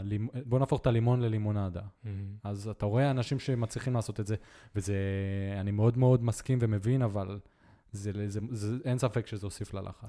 זה הגיוני, זה הגיוני, אבל מה שאנשים רק עכשיו מתחילים להבין, זה כמה סטרס פשוט הבידוד עצמו והקורונה עצמו שמה על אנשים. כן, כאילו, סבבה, אנחנו הבנו שיש לנו הרבה זמן פנוי, וזה קצת באסה, כי עכשיו אנחנו בבידוד, אבל לא הבנו את כל ההשלכות של בידוד. נכון. כל התוספות האלה. נכון. אמ, אז בסופו של דבר, פשוט אה, אצל הרבה מקורות ראיתי שאם אין לך ברירה ואתה חייב להיות בבידוד, יש דרכים להתמודד עם זה, זה לא אומר שאתה תעביר את זה, אתה תרגיש טוב שוב, זה פשוט דרכים להתמודד עם המצב. ובגדול, כולם זה לגרום למוח שלך לחשוב שהכל בסדר. כן. כי כמו שאמרנו, עכשיו אתה נכנס לזה, אתה ב-fight or flight, אתה בחוסר ידיעה, אתה בציפיות, הכל. בוא תגרום למוח שלך להבין שהכל בסדר. והמספר אחד הכי פופולרי והכי הכי אפקטיבי זה נשימה. כן. תלמד איך לנשום כמו שצריך. ברגע שהגוף שלך נכנס למצב fight or flight, כמו שאמרנו, הלב דופק, הוורידים מתכווצים כדי ליצור יותר לחץ, יש הרבה דברים שקורים. אתה צריך עכשיו להוריד קצב הנשימה לשש נשימות בדקה, כאילו אם אנשים כ-15-20, להוריד לשש, אה, שזה גם הדברים שאני למדתי בצלילה החופשית, כדי להוריד את הדופק לפני שאתה נכנס למים. דברים כמו למשל לנשום 4, להחזיק 2, לשחרר 6, להחזיק 2. יש אנשים שאומרים להחזיק 10, כאלה. עשר שניות הכוונה. כאילו להכניס 10 שניות, להחזיק, לשחרר, כאילו כל מיני דברים ממש מוגזמים. הבנתי ש-4, 2, 6, 2 זה נוח, זה לא לאט מדי וזה, אתה מרגיע, זה, לי זה עובד, אולי כן. לך יש אה, מספרים אחרים. אבל זה באמת, לא משנה אפילו אם אתה לפני מבחן, לפני זה, קח שתי דקות, תעשה כמה נשימות כאלה, תספור אפילו 10 אם אתה רוצה, אתה מרגיש הרבה יותר רגוע. כן. ואפילו ב-explained בנטפליקס הוציאו, אה, אה, עכשיו עושים, מוציאים מיני סדרה על קורונה וירוס, והם אומרים אותו דבר, נשימה. ברגע שאתה מתחיל לנשום רגיל, המוח מקבל אותות מהגוף של, היי, אנחנו כבר לא מתכוננים למצב תקיפה, אפשר להירגע, אפשר זה. הוורידים נפתחים שוב, ההורמונים יורדים, כאילו הכל סוג של נרגע. זה short term. אם אתה באמת מצליח לעשות מדיטציה כל יום ונשימות וכאלה, מצוין. יש אנשים שלא, שאין להם את הכוח לעשות מדיטציה כל יום, ופשוט כן. לא מתחברים לזה כמוני. אז עוד דברים כמו למשל, זה אחרי זה, אה, אה, זה דברים כמו, כמו כושר ו hobbies. כן. למה? כי שתיהם עושים משהו מאוד חשוב. כאילו כושר עושה דברים נוספים, אבל שתיהם עושים משהו מאוד חשוב. זה להוציא את המוח שלך מהמצב של לחץ, ולשים אותו איפשהו אחר. ה monkey mind, אתה יודע מה זה ה monkey mind? לא. ב- בבודהיזם וזה מדברים על זה הרבה, אה, שהמוח שה, המוח זה כמו קוף, קוף של מה זה, מה זה, מה זה, אז פשוט זה, a banana. בוא, קח, תתרכז בציור. בוא, כן. קח, תתרכז בנשימות. בוא, קח, תתרכז בג'ו-ג'יצו. בוא, קח, תתרכז בכושר. במקום עכשיו לחשוב על זה, מה יקרה מחר, ומה קרה אתמול, אני לא מצליח לשם וזה, בוא, קח, תחשוב על זה. כן. אז כאילו נרגע. אתה עכשיו כזה, אם אין לו מה לעשות, הוא מנסה למצוא דברים לעשות בחדר וזה, מביא לו בננה, אוכל את הבננה, זהו, monkey mind. כן. אז בגדול, כל הטכניקות מובילות לזה. אם אתה, יש לך משהו שמרגיע אותך, שמפקס אותך, שגורם לך להיות ברגע עצמו, זה הדברים שהוכיחו שהכי הכי עובדים. עכשיו, מי ששמע שתמצא משהו שמרגיע אותך וזה, חושב אלכוהול, סמים, מסתבר שזה עושה הרבה יותר רע מאשר טוב. כי מה הקטע? אה, אתה עכשיו מעשן, אתה עכשיו שותה, אתה מצליח לגרום לעצמך להיות אה, נאם, אה, אדיש כלפי הבעיה. אתה לא חושב עליה, אתה לא מרוכז בה, אבל זה לא אומר שהיא הלכה. הסטרס עדיין נמצא בגוף. כן. זה שאתה לא מרגיש את הסטרס, זה כמו לקחת תדוויל על כאב. העובדה שאתה לא מרגיש את הכאב, זה לא אומר שהשריר עדיין בבעיה. כן. זה לא אומר שהעצם עדיין בבעיה. אז עכשיו שתית, אבל הגוף עדיין לא שחרר את ה- את ה- את ה-fight or flight הזה, הוא עדיין נמצא שם, אתה רק לא מרגיש את זה. אז זה פשוט נבנה ונבנה ונבנה, וזה יוצר תוצאה הרבה יותר גרועה. אז עם כל זה, עכשיו חפרתי מלא מלא זמן.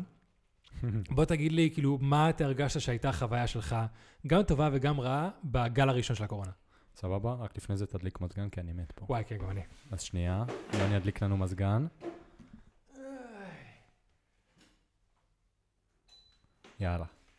חבר'ה, אני מצטער על הרעשי רקע, אבל חם פה, אנחנו מקליטים בחדר שלי, בדירה ישנה, אנחנו חבר'ה פה שמדברים הרבה להט, צריכים מזגן. נכון.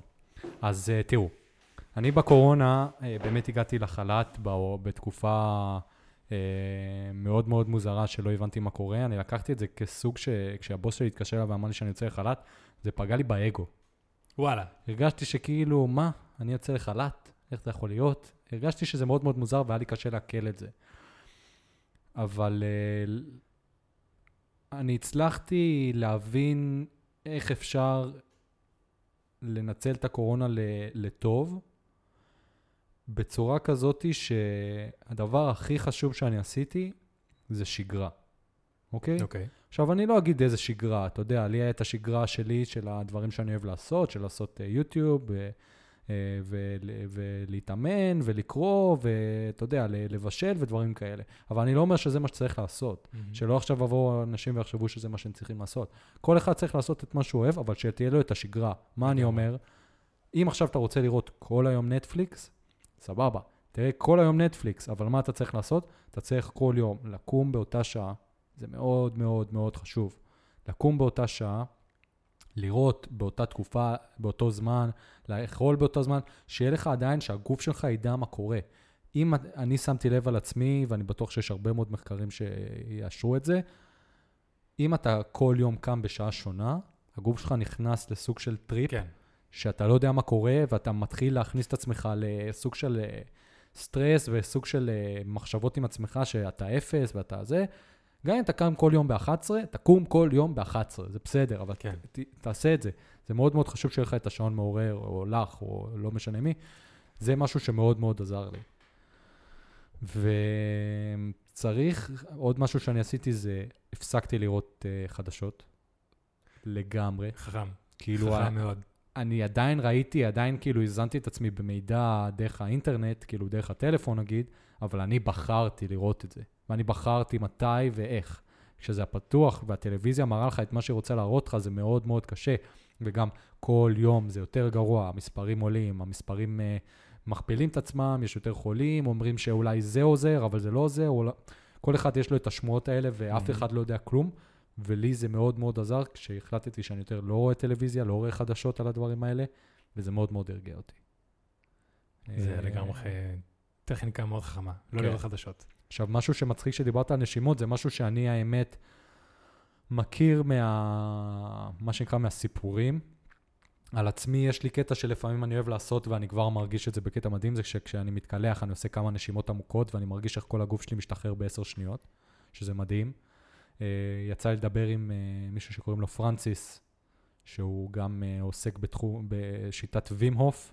Mm, כן. שזה, ה- יש איזה מישהו משוגע מ, מאירופה, שהוא המציא שיטה של אה, מדיטציה ושימוש באמבטיות קרח כדי להרגיע את הגוף וללמד אותו להיות בסטרס, ב, לתפקד בסטרס בצורה טובה.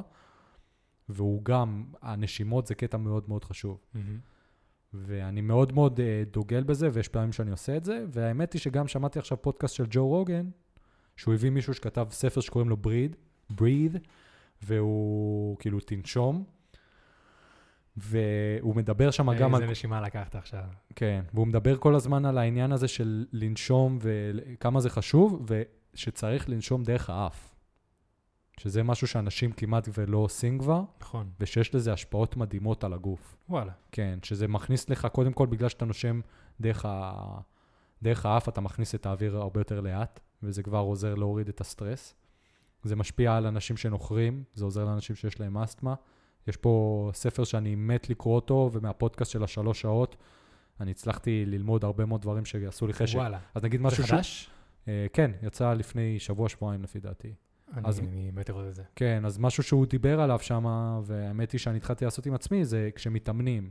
אז כשמתאמנים, אתה תמיד מתאמן עם פה, עם, עם, דרך הפה, אתה נושם דרך הפה. אתה, והוא אמר, לא, תרגילו את עצמכם, גם שקשה, לנסות לנשום דרך האף. ווואלה, התחלתי לעשות את זה, אתה יודע, לפעמים אני, לא כל הזמן אני זוכר, אבל אני עושה את זה לפעמים, וזה ממש ממש טוב. כן. זה עוזר לגוף, גם כשאתה בשיא הלחץ והדופק גבוה, להישאר ב chill. כן. תקשיב, אתה יודע שאני בארצות הברית התחלתי אה, אה, סוג כושר בשם TacFit. כן, שהמדריך שהיה לי שם, ה team leader, אה, אה, היה לי בן אדם כאילו גאוני, והוא ממש ממש התרכז בטכניקה, ואחד הדברים שהוא ממש היה מתרכז, זה נשימה. איך אתה נושם תוך כדי. כי הקטע של TacFit זה אה, לחשוב תוך כדי שאתה עושה כושר, זה לא רק כאילו להניף ו... לא. הכל עושים, הכל זה מכני, הכל, יש לזה משמעויות. לכל השרירים שאתה מכווץ, לא מכווץ, נושם. ואחד הדברים, הוא היה אומר כאילו שכל הזמן כשאתה עושה כושר, אתה צריך להשאיר את הדופק נמוך, וככה אתה מאמן את הגוף יותר טוב ושלא ייכנס לסטרס. כן. אז אתה יכול להניף אה, משקולות כאלה, אבל כל עוד אתה משכנע את עצמך שאתה רגוע, ואתה בסדר, והלב לא יגיע למעבר למה שהוא צריך להגיע, זה הדבר הכי נכון לעשות. ואחד הדברים, זה לנשום דרך האף ולהוציא מהפה לאט. אתה יודע, כן. למשל, היינו עושים אה, דברים סטטיים, ולמשל, אני שונא מתח, להחזיק בטבעות ככה סטטי, עם הרגליים למעלה, אתה יודע, מתי שאתה- אתה מתחיל כזה, והוא כזה מסתכל עליי ואומר לי פשוט לנשום כמה שיותר לאט מהאף ולסגור את הפה ולהוציא לאט. פשוט כאילו להוריד את הדופק, ובאמת אני רואה שכאילו השרירים שלי הרבה פחות מתעייפים, הרבה יותר נרגעים, ואני יכול להיות יותר זמן על הטבעות האלה, כי אני מוריד את הנשימה. כן, אז הוא אמר שיש שלושה סוגי נשימה, אם אני זוכר אותם טוב, להכניס מהאף, להוציא מהאף, להכניס מהאף, להוציא מהפה, להכניס מהפה ולהוציא מהפה. להכניס מהפה ולהוציא מהפה זה מצב פאניקה. ברגע כן. שאתה מתחיל לנשום ככה, הגוף כזה, כן, הגוף כזה, טוב, עכשיו אנחנו בספרינט, אנחנו במשהו, המוח מתחיל להיכנס למצב זה. להכניס מהאף, להוציא מהפה, זה משהו ביניים, ואם אתה פשוט כל הכושר מכניס מהאף ומוציא מהאף, אתה תראה שזה הרבה פחות נתפס, חומצה לקטית הרבה פחות אה, נפרשת, אה, הדופק יורד, ואתה באמת פשוט יכול לסיים את האימון אחרי שעשית את כל החזרות שלך, ואתה מרגיש הרבה יותר טוב. נכון. אז כן, זה, יש, יש משהו בין זה השמות. מאוד מאוד חשוב. כן. ו... ועוד משהו שעזר לי, זה שאתה כל, uh, לילה לפני שהלכתי לישון, מהמם. הייתי אומר לעצמי בקול, כמה מזל יש לי, וואלה. וכמה המצב שלי יותר טוב משל אחרים. כי תחשוב, יש פה אנשים שחווים את זה בצורה הרבה יותר גרועה, וכל בן אדם שמקשיב, אני בטוח שיש אנשים שחווים את זה בצורה גרועה יותר. אתה יודע, ו- ואפשר להסתכל על זה בצורה מאוד טובה, ולי זה מאוד עזר להבין. אתה יודע, רק העובדה שאני, אני אין לי ילדים נגיד, כן. בסדר? אז השכנים שלי, הם גרים בדירה כמו שלי, אוי. שזאת דירת קטנה, דירה מאוד קטנה, עם שלושה ילדים. אתה מבין? וזה מטורף, זה כבר יותר קשה. אז Mhm. לכל בן אדם, אתה יודע, יש את העניין הזה שאוקיי, פיטרו אותי מהעבודה, לפחות אני בריא. לפחות אני כן. בסדר, כאילו. כל אחד אפשר להסתכל על זה מהנקודת מבט ש... שכאילו, יש מה לעשות, ובאמת, ברגע שאתה אומר לעצמך בקול, סוג של מנטרה, שכמה מזל יש לך. זה עוזר ממש, לי זה אשכרה. ממש עזר. וואו. זה, זה נשמע, נשמע ממש טוב. כן, וכל הזמן אמרתי את זה גם לשיר, זה, זה ממש ממש עזר לי. לא. אה, נזכרתי, אחד הדברים שלפחות אה, בסרטון הזה של, אה, של Explained אמרו שאחד הדברים שהכי עוזרים להוריד את הסטרס, זה לעזור לאחרים. כן, רואים לגמרי. כאילו שיותר מ... מ- כאילו אנשים בגיל מסוים שנתנו הרבה לצ'אריטי וכאלה, זה, ראו, כ- נראה לי, היה שם איזו טבלה מסוימת, לא זוכר בדיוק מה היא, אבל חבר'ה שעשו כושר וזה כל החיים, היו במצב פה, החבר'ה שתרמו ועזרו, והחבר'ה שלא עישנו, כאילו, לא לעשן, וזה היה ממש אחד ליד השני. כן, הרבה יותר מכושר וכאלה. שאני באמת, אני אכנס עכשיו את הנושא הזה ואני לא זוכר את כל הפרטים עליו, אבל זה, שמעתי את זה מכמה מקומות, בכמה פעמים בחיי, שהקטע של לעזור לאחרים הרבה יותר עזר מאשר אה, ל- ל- להתעמק- להתעמק בעצמך, שזה מה שכולנו עושים אוטומטית. כן, כמו שאמרת גם, כאילו, אתה, כשאתה חושב על משהו טוב, אתה כאילו, החיים שלי טובים. כן, וכשאני חושב על דברים רעים, מה הדברים הרעים שקורים לי עכשיו? כאילו, אני עכשיו אין לי עבודה, אני עכשיו נמצא בבידוד, איך אני אתמודד עם זה? אתה מתרכז בעצמך. זה נכון. וברגע שאתה מתרכז באנשים אחרים, וכאילו, גם אתה לא מתרכז בעצמך, המוח הולך למקום אחר, וגם אתה מקבל מזה שמחה, אז נראה לי כאילו זה כל האקסטרה נקודות האלה שעוזרים לך כזה, כל, ה, כל, ה, כל הסטרס פשוט יורד, ש, שזה נקודה מאוד מעניינת. הקטע שעוזר לאחרים כדי ל- לשרוד בקורונה, כן, שזה מה שאנשים לא עושים עכשיו, אז... שזה אה, בעיה חמורה. כן, אז אצלי, אני עזרתי קצת אה, בתחילת הקורונה, אה, היה איזה ארגון שנקרא Door to Door, שהוא Mm. עזר לקשישים להביא להם אוכל אה, מהסופר, תרופות, דברים כאלה, אז אה, בתחילת הקורונה אני אה, עזרתי גם, וזה היה מאוד, מאוד עזר לי. וואלה, עזר לי ועזר לאחרים, מן הסתם. זו הייתה תחושה שברגע שאתה לא רק חושב רק על עצמך, זה באמת משהו מאוד מאוד מדהים. והיה שלב מסוים שהפסקתי לעשות את זה, כי פשוט פחדתי כבר גם על הקשישים, Mm. לא רציתי לקחת אחריות על עצמי, שפתאום, אתה יודע, הלכתי כן. לסופר ולא יודע, לא רציתי, וגם אה, פחדתי על עצמי, אני לא אשקר. נכון, יש בזה משהו. כן. אבל כאילו, אתה יכול טיפה יותר להרחיב, הרגשת טוב תוך כדי שעשית, כשהגעת הביתה, בתקופה שעשית את זה, כאילו, אתה חשת הבדל כלשהו? אני אגיד לך, אז אני מאוד נהניתי כשהתקשרו אליי ואמרו לי, אתה צריך ללכת לעזור. הרגשתי Mm. כזה כמו סופרמן שהולך לעזור למישהו שצריך. אותי, ו- וזה היה מאוד מאוד כיף. ואחרי זה גם, נגיד, הדבר הכי טוב, זה שנגיד אתה הולך ל- לקופת חולים וקונה תרופות לקשישה שצריכה תרופות. מהמם. אתה יודע, וזה לא לחם, זה לא אורז, כן. זה תרופה. כן. זה כאילו, זה הרבה יותר רציני.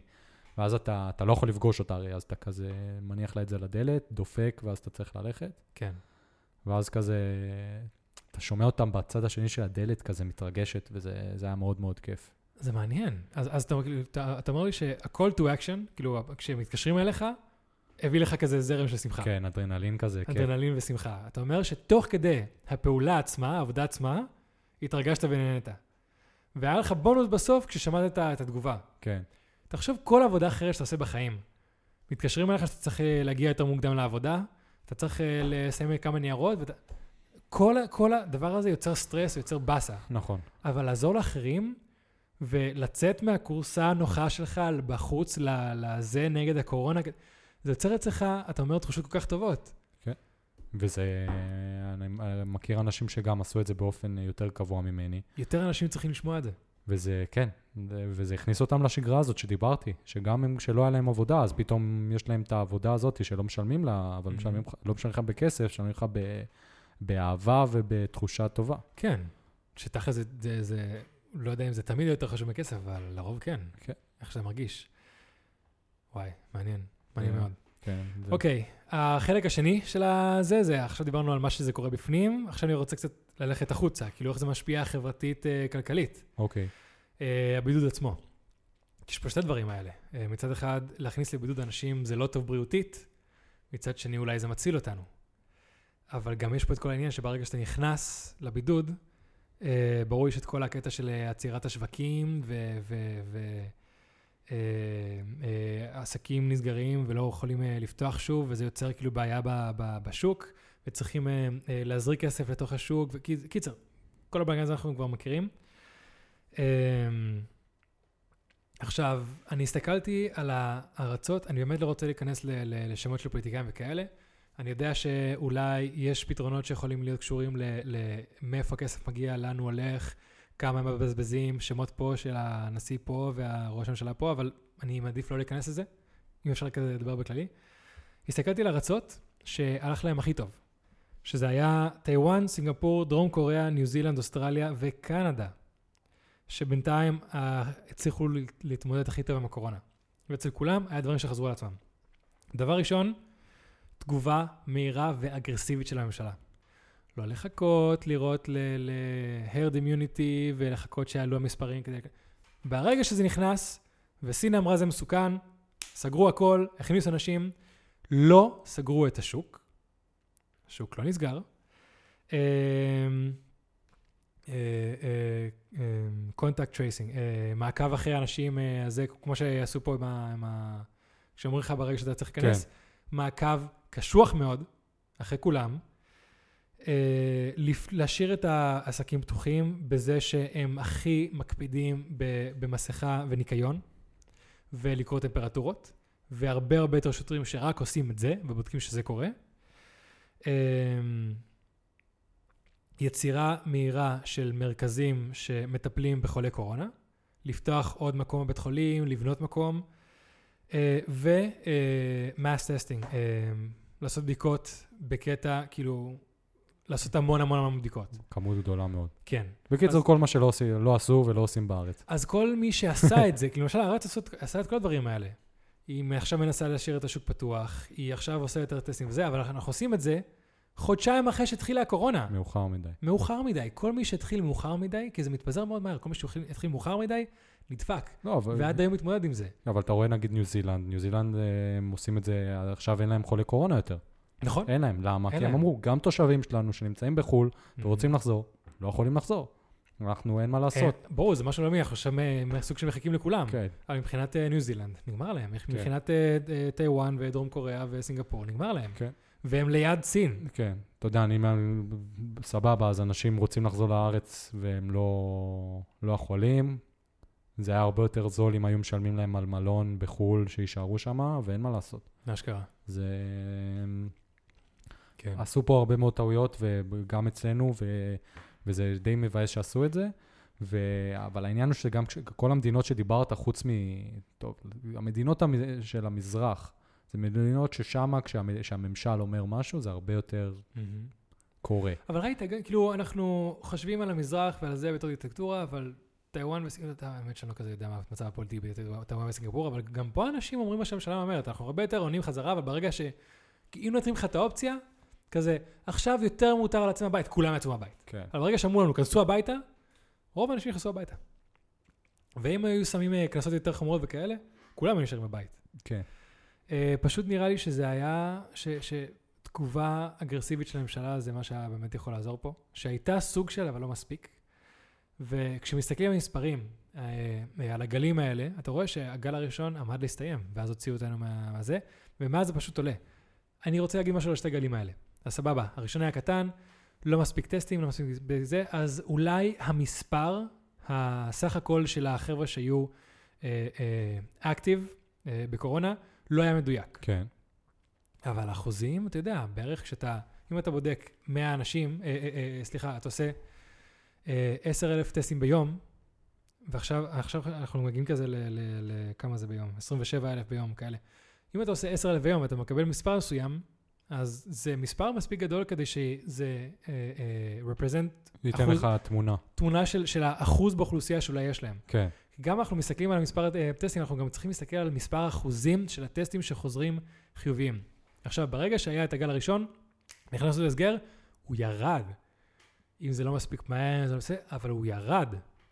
אם כשהמספר הטסטים נשארו אותו דבר או עלו, אז זה ירד. ועכשיו, מאז שיצאנו מהבידוד, המספר פשוט עולה. עכשיו תגיד לי שה, שהמספרים לא מדויקים, תגיד שהטסטים עולים, סבבה, יודע מה? הטסטים עלו. אבל אחוז הטסטים, יש לי פה כמה מספרים. יש לי פה השוואה מ-25 ליולי, ל- ליוני לעכשיו, זה בחודש האחרון. עכשיו אנחנו ב-308 חולים קשים עכשיו. כמה היה לפני חודש? מ-40, 50. 44. זה כן. פי שבע אנשים באחד הדברים שאומרים, כי לא, אבל אה, לא צריכים להיכנס לבידוד, כי המספר חולים קשה נשאר... זה פי שבע מלפני חודש. כן. אחוז המאומתים לפני חודש היה 20 אה, 2.5 מכל הטסטים, עכשיו זה 7.6. זה פי שלוש עלה. ומספר הבדיקות עלה מ-18,000 בממוצע, אתה יודע, יום פה, יום תשע, יום זה, ועכשיו מ-18,000 ועכשיו זה 27,000. אז סבבה, אולי אם אתה מסתכל על סך הכל המספרים של חבר'ה שנמצאים ב- ב- ב- עם קורונה, מגלים יותר כי יש יותר טסטים, אבל אחוזים לא משקרים. כן. והעקומה שממשיכה ולא יורדת, זה לא משקר. אז אומרים, לא, הבידוד לא יעזור, כי עכשיו אם אה, נישאר עם אה, מסכות וכאלה, ו... אבל בסופו של דבר אי אפשר לסמוך על אנשים, המספר ממשיך לעלות אקספוננציאלית, הוא לא יורד, לא מתעקם להיות ישר, הוא עולה ועולה ועולה ועולה, והפעם היחידה שזה ירד ברוב הארצות, זה ברגע שאנשים שלטו על עצמם. כן. ומי שהיה צריך בבית, היה בתוך הבית, ואנשים לא הלכו בלי מסכות ברחוב, כמו שקורה בתל אביב כל הזמן. כן. אנשים בים, אנשים ברוטשילד, אנשים בכל זה. הפגנות, ש... אז הנה, גם יש את הדבר, הפגנות, יש פה הפגנות מאוד חשובות. קורים Mm. דבר, פה דברים פוליטיים מאוד חשובים בארץ. איך אתה עוצר את זה? אי אפשר לעצור את הדבר הזה, והדבר נכון. הזה, כאילו, ברגע שיש מישהו אחד עם הנגיף, שהוריד את המסכה ומשתעל על מישהו, הלך. הלך, הלך, הוא עכשיו הדביק לא יודע כמה אנשים. אני רואה את כל הפוסטים של החבר'ה שעולים, יכולים להפגנות וזה וכאלה, ואני רואה את התמונות. לא באמת שומרים שם שתי מטר. ברגע שיש לך מאות אנשים באותו מקום, באותו כיכר, באותו רחוב, בסופו של דבר, אנשים אחד על השני. תראה מה קרה- לעשות. תראה מה קרה בארצות הברית עם ההפגנות, שהיה שם עלייה מטורפת אחרי ההפגנות. אה, מה שקורה בארצות הברית זה פשוט בדיחה. זה כן. בדיחה, איך הם מתנהלים את זה, איך הם מתייחסים לזה, מה הם חושבים על זה, זה, זה פשוט נראה בדיחה עולמית. הם, הם, הם נראה לי פי, פי ארבע מהודו, כן. משהו כזה, שהודו, משהו הזוי. שהודו יש להם הרבה יותר אנשים, והמצב הרפואי הרבה יותר נמוך, אולי גם שם לא בודקים הכי הרבה, אבל לא יודע, יש שם איזה ארבע מיליון עכשיו אנשים עם קורונה. משהו הזוי. משהו הזוי. כן. הם לא דוגמה לכלום האלה. אבל אה, כן, אז אנחנו צריכים באמת אה, להבין שזה סך הכל זה שליטה עצמית, וזה מה שיעזור בצורה... אבל אתה לא יכול להגיד לעם שלם להגיד, אה, לשלוט על עצמו. כן. אתה צריך להגיד להם מה לעשות. זה כמו, תקשיב, זה כמו עכשיו באמת צוות בצבא, שנמצא בתוך חדר ויורים עליהם מכל מיני כיוונים. אז יורים עליהם, ופתאום מתחילים אה, הפצצות, ופתאום רואים שהם מתחילים אה, אה, לעשות, להתקר- להתקרב אליהם. אם עכשיו פשוט יש 16 חיילים שנמצאים שם, כולם מפחדים, כולם מפחדים, אף אחד לא יודע מה לעשות, כולם עושים מה שבא להם. ברגע שיש מישהו אחד שאומר, אתה בחלון הזה, אתה שם, אתה תכין פה, כאילו ברגע שיש מישהו שאומר לך מה לעשות כמו שצריך, אתה יכול לנצח, ואתה יכול להתמודד עם, ה, עם המצב, וגם כל מי שנמצא שם הרבה יותר רגוע. כשאתה לא יודע מה לעשות, המפקד לא אומר לך מה הולך, לא אומר לך מה הוא מתכנן לעשות, לא עושה את מה שהוא אמר לך שהוא מתכנן לעשות, אתה רואה, אנשים כבר לא סומכים על הממשלה, לא סומכים על המספרים, לא סומכים על העובדה שבכלל יש קורונה, לא סומכים על הכסף שהולכים להכניס להם, לא סומכים על כלום. כן. נראה לי שכאילו המצב, אנחנו כבר כל כך, כל כך החמרנו בלסמוך על הממשלה שתתמודד עם זה כמו שצריך, ואיך שאנחנו מתנהגים, מתנהגים ברחוב בגלל זה. אז אם חוזרים לשאלה המקורית, האם בידוד טוב או לא? אמ, אני חושב שצריך לעשות, אה, צריך לעשות בידוד, אמ, קשוח מאוד לתקופה של שבוע-שבועיים, אה, ואחרי זה לחזור. אני הייתי אומר שלושה שבועות. אני, אני מכיר הרבה אנשים שאם עכשיו נכנסים לבידוד הם יאבדו את העסק שלהם. זה מאוד מאוד קשה. זה מאוד קשה. אמרנו פה הרבה דברים לפה ולשם. אני מכיר הרבה אנשים שאולי יש להם אה, תופעה פסיכולוגית שיכולה להתעורר שוב מבחינת בידוד, אבל אני, עדיין חושב שבתמונה הגדולה, לעתיד הקרוב והרחוק, ל... ל, ל אמ, המנטלית שרוב האנשים שהם לא על סף משהו, ולבריאות של הרבה ילדים ומבוגרים, הבידוד של שלושה שבועות, בידוד מוחלט, שווה את זה שפשוט אה, יסתיים. אבל. זהו, זה גם שאלה, כי כשאני חושב על זה קצת יותר לעומק, אני לא חושב אולי שצריך לעשות בידוד אה, לכל, ה... לכל האוכלוסייה. אולי צריך לעשות בידוד רק לאנשים מבוגרים יותר, אנשים שיש להם מחלות, אה, ולהסתכל על זה בצורה כזאת. הסתכלת על המספר, אתה יודע, פה בישראל, חבר'ה מ-20 עד 39, כמה אחוז זה מהחבר'ה עם הקורונה? 36. 36 אחוז מכל האוכלוסייה, כאילו מכל החבר'ה שיש להם קורונה, הם חבר'ה בגיל שלנו. אז זה כל החבר'ה מבוגרים, כל ילדים, אנחנו נושאי הקורונה. כן, זה עלינו. אולי זה פחות משפיע עלינו, אבל אנחנו נושאים אותה. כן, זה שאנחנו פחות אה, נשתעל או לא נמות מזה, זה לא אומר ש... כאילו, אתה עדיין הרכב שלוקח את זה מנקודה לנקודה לאנשים שכן ימותו מזה, לאנשים שכן ייפגעו מזה. אז אני חושב שזה כולנו. כן. זה כן. כמו להגיד אה, הנאצים האלה, בסדר, אני נהגתי בזה, אני לא הרגתי את היהודים. אתה נהגת שם, כן. אתה חלק מהבעיה. כן, נכון, נכון מאוד. וואי, אה, כן, אז באמת צריך אה, לחשוב אה, לעומק ו... כן. ושמשהו יקרה פה בצורה, אם היה פתרון אז היו כבר עושים אותו, אבל זה מאוד אם היה קשה. לנו מנהיג ש- כש- שרוב המדינה הייתה מקשיבה מקשיבה לו בלי בלי לחשוש, לדעתי הי- היינו יכולים אה, לפתור את זה הרבה יותר טוב. כן. לא רציתי להיכנס לזה, אבל... כן, זה נכון, כן, זה כן, נכון. כן. הקטע שהקשיבו לו. בהתחלה הקשיבו לו טוב מאוד, אפילו אני הקשיב- הקשבתי לו ולקחתי את המידע, אבל הוא סוג של ירה לעצמו ברגל בהרבה מאוד דברים. שאנשים כבר לא מאמינים, Mhm. עזוב לו, לממשלה. לגמרי. כן. לגמרי. זה זה בעיה רצינית. אתה רואה, נגיד מסעדות ובחדרי כושר, פותחים, סוגרים, פותחים, סוגרים. הבטיחו להם כסף ולא הביאו להם כסף. כן, אז וואלה, בסופו של דבר העסקים האלה אומרים, לא אכפת לנו, אנחנו פותחים, נכון? פותחים. עזוב, אני כאילו, פה בתל אביב, כשאני מסתובב ברוטשילד או בבן גבירול, אני רואה המון חנויות שלא, כאילו, ש, שפשוט לא פותחות שוב. למרות שיש הרבה שעדיין פתוחות, אלה פשוט לא פתחו. אין להם רהיטים בפנים, סגרו, קרסו, זהו. אה, נראה לי גם את המספר הזה היה לי פה. אה, כמות ה... נראה לי 60 אלף אה, עסקים נסגרו בגלל הקורונה. וואו. 60 אלף. בחודשיים האחרונים. זה מפגר. איי, איי, איי. טוב, באמת אין, אין לזה תשובה, יש איזו דעה כן. כאילו, כללית עם, עם הקצת מידע שיש לי, עם הקצת מידע ש, שהבאתי לכם פה ב- בחצי שעה האחרונה, מכל המידע שיש, שהוא עדיין לא מספיק, מסתבר. אני חושב ש... אה, אה, מה שנקרא rip the band-aid, בידוד אחד זריז, מה זה זריז? שלוש שבועות, כאילו בידוד אחד קשוח. של שופרסל עד הבית, או קניות של אה, אושר עד הבית, ולהישאר בפנים, סגנון גל ראשון, זה מה שצריך, אני, אני חושב. אמ, בסופו של, בסופו של דבר, אם אנשים עם בידוד, אם אין מי שיפזר את זה, זה לא מתפזר, נקודה. כן. כמו שראינו שזה קרה בגל הראשון, שזה כן. פשוט ירד. ומאז עם כל הדברים שזה, פשוט עולה. כן, אה, לי קשה להגיד דעה נחרצת כמו שאתה עשית, כי אני פשוט לא, יש פה כל כך הרבה אלמנטים שאני לא, לא, לא יודע מה, מה להגיד. גם האלמנט הכלכלי והאלמנט הבריאותי, הנפשי והמנטלי. כן. אז כן, זה מאוד מאוד מעניין. סבבה. אוקיי, אז אה, וואי, פרק אה, רגשי היום. פרק כן. אה, עם מלא מפוצץ אמוציות, רגש. כן. כן. מאוד מאוד אישי, גם הקולנוע וגם הקורונה. כן. כן, אבל uh, היה כיף, היה מעניין. היה טוב, היה טוב. אני חושב שהצלחנו להביא לפה נושאים שהם מאוד מאוד חשובים, ושהרבה מאוד אנשים יהיה להם דעות. כן. אז חבר'ה, כמו תמיד, למי שיש דברים שרוצה להגיד, באמת, בואו תכתבו בקומנט, בואו תשלחו לנו, אני, אני באמת רוצה להחכים יותר עם כל מה שאנחנו מביאים לכאן. אם אתה נפגעת אישית מהקורונה, יש לך דברים שעזרו לך בזמן הבידוד, אה, אתה עכשיו עובד בקולנוע ואתה יכול להגיד לנו מה הולך עם כל החרא הזה, כאילו בואו, בואו, בואו דברו, בואו בוא, בוא נעשה משהו. כן, זה היה בלשון אה, זכר, אבל זה מופנה גם לנשים. כן, זה.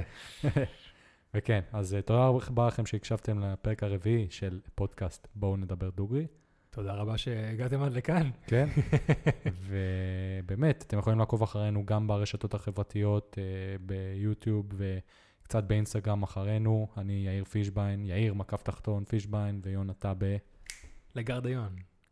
אנחנו מתלבטים עוד אם לפתוח אינסטגרם או לא, או לפתוח פייסבוק או לא, אנחנו עוד חושבים על זה, וברגע שזה יקרה, אנחנו כן נראה, נעשה את זה. נראה. כן, נראה אנחנו בדיוק. כזה בין הגבול של, אנחנו עדיין משאירים את זה לכיף, אבל אולי זה באמת מתפתח לאנשהו. כן, נראה, נראה, נראה, נזרום, זה זה הדבר. הכי חשוב.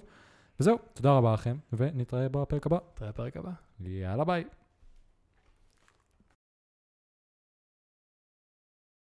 דוגרי!